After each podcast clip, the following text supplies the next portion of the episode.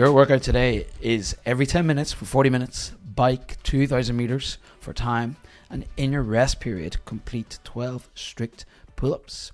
There's an RX Plus option. Instead of the pull ups, we do five legless rope climbs. This is an interesting one today. I like it.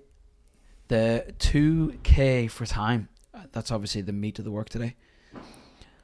Yes, For time, as in like for time, for time. Yeah, for time, for time. So you're going for it on the bike.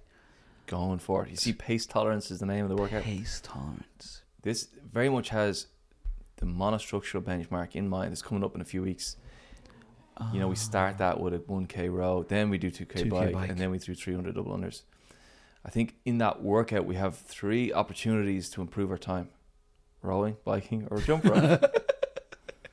a lot Yeah. of people, for the, the jump rope, will be a kind of a lower hanging fruit. If they get a little bit better on jump rope, snag less, get through a bit quicker. Um, but I think we can't ignore the two ergs. And if, for instance, uh, your say your double unders went well last time, and then they're going to go again well this time. Like where else are you going to find time? Yeah, And if you buy yourself ten or fifteen seconds on the bike, that's huge. it's huge. Yeah, absolutely. And if you're going to do that without being fitter, it might mess up your double unders. So this is the chance to get fit enough that you can hold a, a harder pace on that day, and you still can get off and do your double unders fine. Um, it's also, you know, uh, bike is painful, Mm. and pace tolerance is like a, a play on pain Play on tolerance. Pain tolerance. Yeah, because it's one of the easiest ways for us to s- just get a higher pain threshold. Yeah.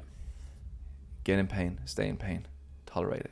It's very simple, but not easy. So here's one. Um, if I the last time we did that Bua benchmark, I'm pretty sure I wrote down how long it took me to row, how long it took me to bike, and then how long I had left for double unders. So should I be looking at how long that bike took me and trying to do that pace and then repeat that four times to make that feel because I felt uncomfortable on the day. So make it feel uncomfortable four times today so I can go faster the next time. No, no, no, no. You need to go faster today. Oh no! You, you Why can't. do I ask these questions? You can't get off a row and expect to be at your actual 2k pace. Yeah.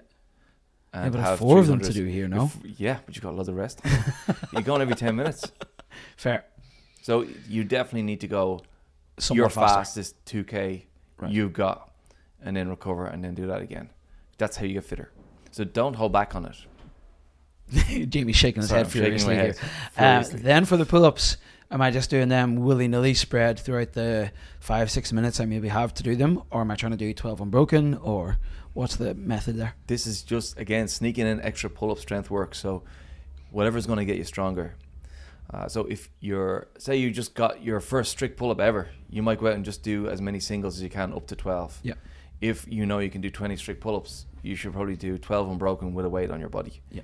Um, if you need to spread them out every minute and do like three a minute for four minutes, that's fine. But you should feel challenged by them. You shouldn't feel like just complete them uh, to make them as easy as possible. Right. You should actually challenge yourself to make them hard.